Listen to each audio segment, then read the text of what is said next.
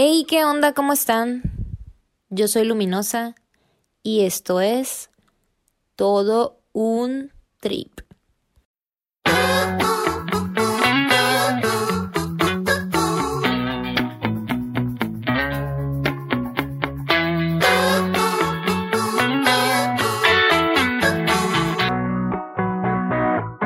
Bienvenidos al trip. Yo soy su amiga,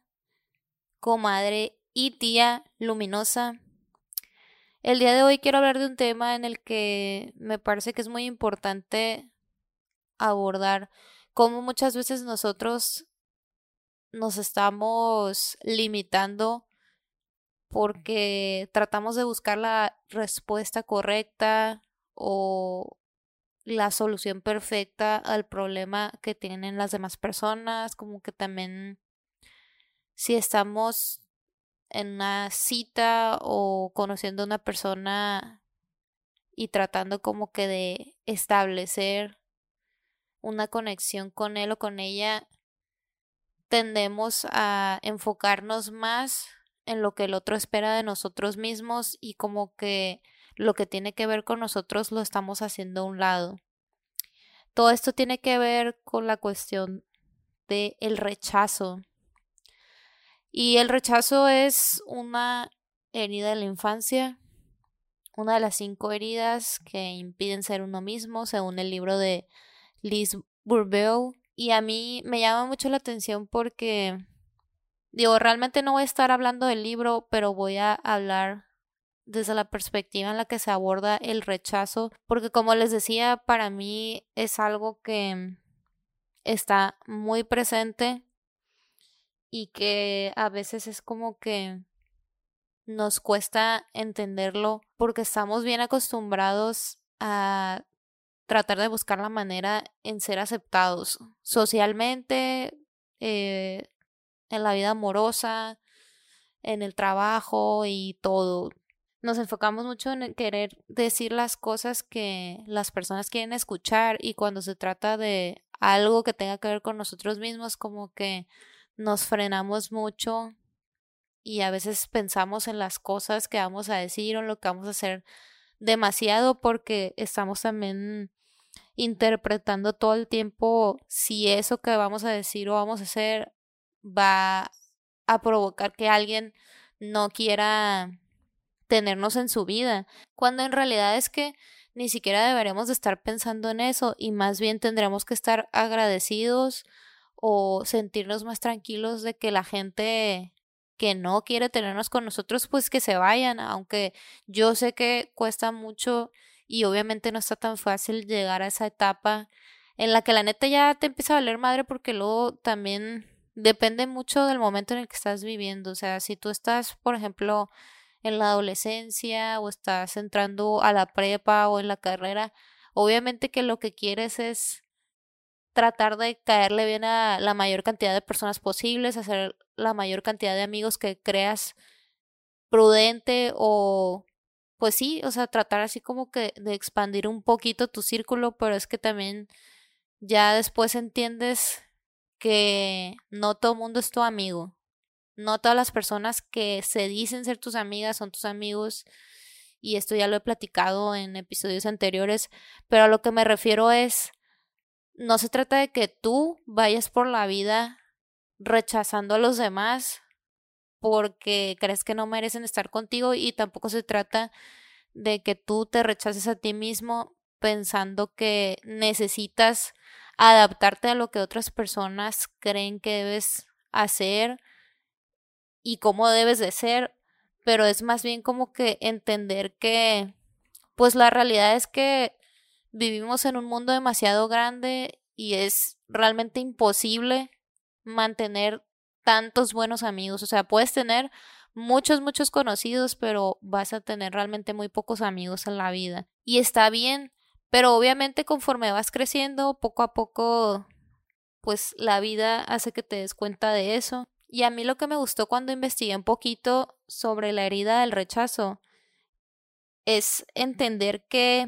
más allá que tenga que ver con una situación de algo que a lo mejor pudo haber sido muy, muy pequeño, o sea, que no fue así de que que de plano no te pelaran en tu casa ni nada así, o sea que a lo mejor en una ida al cine o en el súper de repente viste que tu papá o tu mamá se acercaron con un niño y pensaban que eras tú y como que sentiste que que no estaban preocupados por ti o que ya te habían cambiado. O sea, depende de la situación, les digo, puede ser algo muy chiquito o puede ser algo mucho más grande lo que haya hecho que tú sintieras ese rechazo por parte de ambos, porque esto es por parte de ambos. Principalmente al progenitor del mismo sexo, o sea que si tú eres hombre, pues que hubiera sentido rechazo por parte de tu papá o si eres mujer por parte de tu mamá. Y les digo que no tiene que ser algo así muy intenso, o sea, pudo haber sido una situación pequeña, pero pues cuando nosotros somos niños, la realidad es que aparte de que todo lo absorbemos muy rápido, también las cosas, aunque sean lo más pequeñas, nosotros lo vemos como algo muy grande porque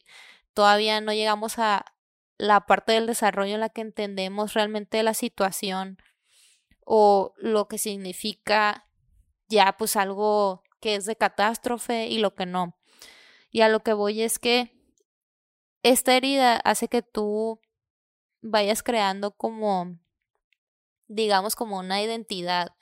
como una máscara o una protección, algo que a ti te pueda funcionar o que sabes que te va a funcionar para alejarte de una situación y no necesariamente significa que tú cambies de personalidad, o sea, puede ser también que como que buscas la manera en la que tú te desconectas del mundo, ¿no? O sea, que que como que no sé, a lo mejor tú empiezas a desarrollar que en ciertas cosas tú te quedas pensando mucho así de que en el limbo y para ti esa es una salida, pues. O puede ser que también como que desarrollas esa parte en la que empiezas tú a, ignorar ciertas cosas que a ti no te gusta de otras personas y, y lo esquivas o cambias tu manera de ser un poco, o sea, cuando convives con unas personas que con otras, depende mucho pues de de la manera en la que tú reaccionas a una situación en la que piensas que que no estás siendo aceptado o aceptada. Y esto también tiene que ver mucho con el hecho de que te empiezas a hacer menos. Tú te estás restando valor, inconscientemente tú te estás restando valor y también pues estás tratando, digamos, de, de llegar a ser perfecto en algo, o sea, de buscar algún tipo de perfección y, y eso también genera que de alguna manera tú intentas que las personas te reconozcan por algo. Por ejemplo, una persona así podría agarrar cualquier hobby y realmente intentar hacer así de que lo más top de lo top. Por ejemplo, si les gusta el deporte, o sea, que se mete que a equipos de, no sé, de fútbol, de natación o lo que sea, e intentan mantenerse muy, muy metidos en eso para que ya luego las personas los puedan identificar así como de, ay, la morra que nada. O a lo mejor la gente esa que se clava mucho en la escuela y intentan ser así de que los que siempre están sacándose el diploma, que son reconocidos por ser los más inteligentes, o no sé, es que depende mucho de la personalidad, como que el escape que elijan para tratar de buscar esa perfección. Pero realmente eso es algo que siguen buscando a través de su vida hasta el momento en el que se dan cuenta o deciden que ya no se quieren sentir con esa herida. Y principalmente es que nos mantenemos en un estado constante de alerta. O sea, cualquier cosa que nos sucede es como algo a lo que tenemos que estar atentos, que tenemos que estar vigilando cómo pasan las cosas y eso también lleva a que nos ponemos después a sobreanalizar todo el comportamiento de las personas con las que nos estamos rodeando y hasta de las situaciones porque con eso igual es una manera en la que estamos tratando de percibir si el otro se está burlando de nosotros, si se aburre, si se enfada, o sea, así como que estamos escarbándole qué es eso que está pensando o por qué lo está haciendo así la otra persona, por qué dijo eso, que nos puede llevar a entender por qué nos rechazó o por qué pues nos abrió, por qué nos dejó de hablar, porque ya no somos alguien importante en su vida o porque ya no nos considera. Y también eso mismo nos lleva a pensar en muchas expectativas sobre nosotros mismos. O sea, todo eso de estar nosotros tratando de buscar como que las alertas o los focos rojos y luego ponernos a sobreanalizar las situaciones o lo que dijo el otro, nos lleva a nosotros estar dándole la vuelta a la maquinita, pues, o sea, estar pensando demasiado en qué es lo que ahora necesitamos o cuál es la nueva expectativa que ocupamos nosotros llenar o a la que necesitamos llegar para que la otra persona nos acepte o para que la otra persona no nos ignore y, no sea así como que nos mande a un lado, pues. Entonces eso nos lleva a nosotros repensar qué es eso que tenemos que hacer para que el otro no nos haga a un lado. Para nosotros no sentir una presión de que estamos perdiendo al otro. Y más bien es como que, a ver, el otro me está perdiendo a mí. Más bien se trata de que la otra persona, si no valora la manera de ser que yo tengo, si no le gusta cómo soy, porque yo me tendría que estar preocupando de perderlo. O sea, realmente él debería estar preocupado por perderme a mí. Y ahí también se vuelve peligroso porque entonces cuando estamos completamente encerrados en la herida del rechazo y que estamos nada más tratando de hacer o decir las cosas para agradarle a los demás, estamos todo el tiempo consumiéndonos en asumir y suponer las cosas porque imagínense toda la cantidad de energía que estamos nosotros desgastando por tratar de ver la manera en la que podemos seguir en el círculo de una persona o la manera en la que podemos seguir alrededor del tóxico, de la tóxica. O sea, qué cansado, güey, qué cansado estar todo el tiempo como que sobreanalizando las cosas, qué cansado estar viendo si le gustó o no lo que dije y es bien difícil que cuando estás hundido en eso y que solamente estás pensando en no me dejes, es muy difícil que realmente entiendas que no tendrías por qué estarte esforzando por mantener eso. No tendrías por qué estarte esforzando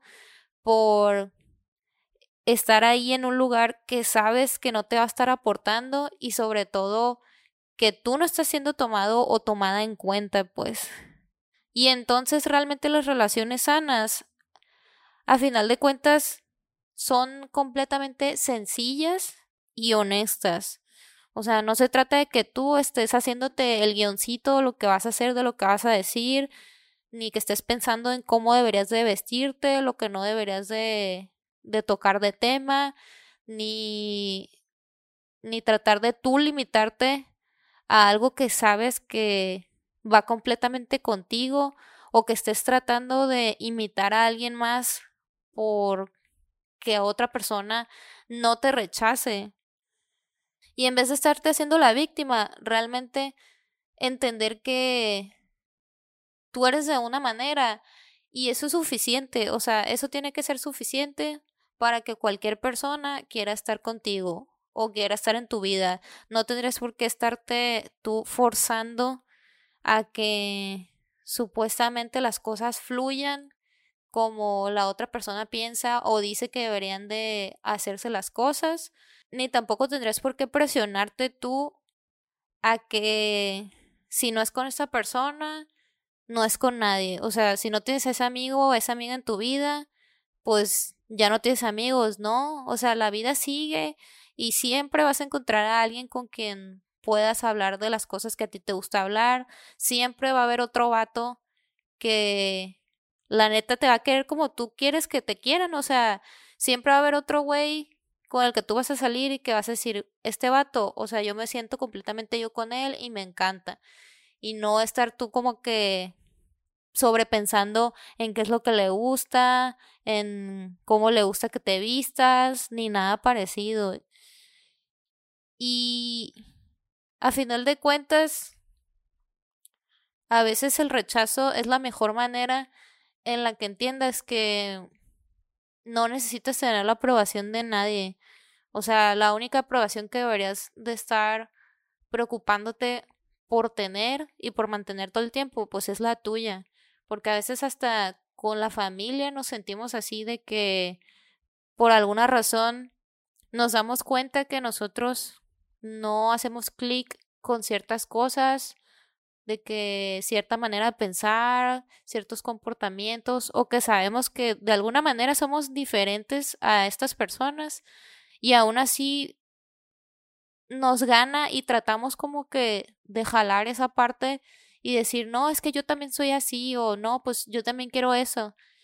¿Y cómo sabes, o sea, cómo sabes si realmente quieres hacer las cosas porque de verdad te nace o si no es algo que tiene que ver con que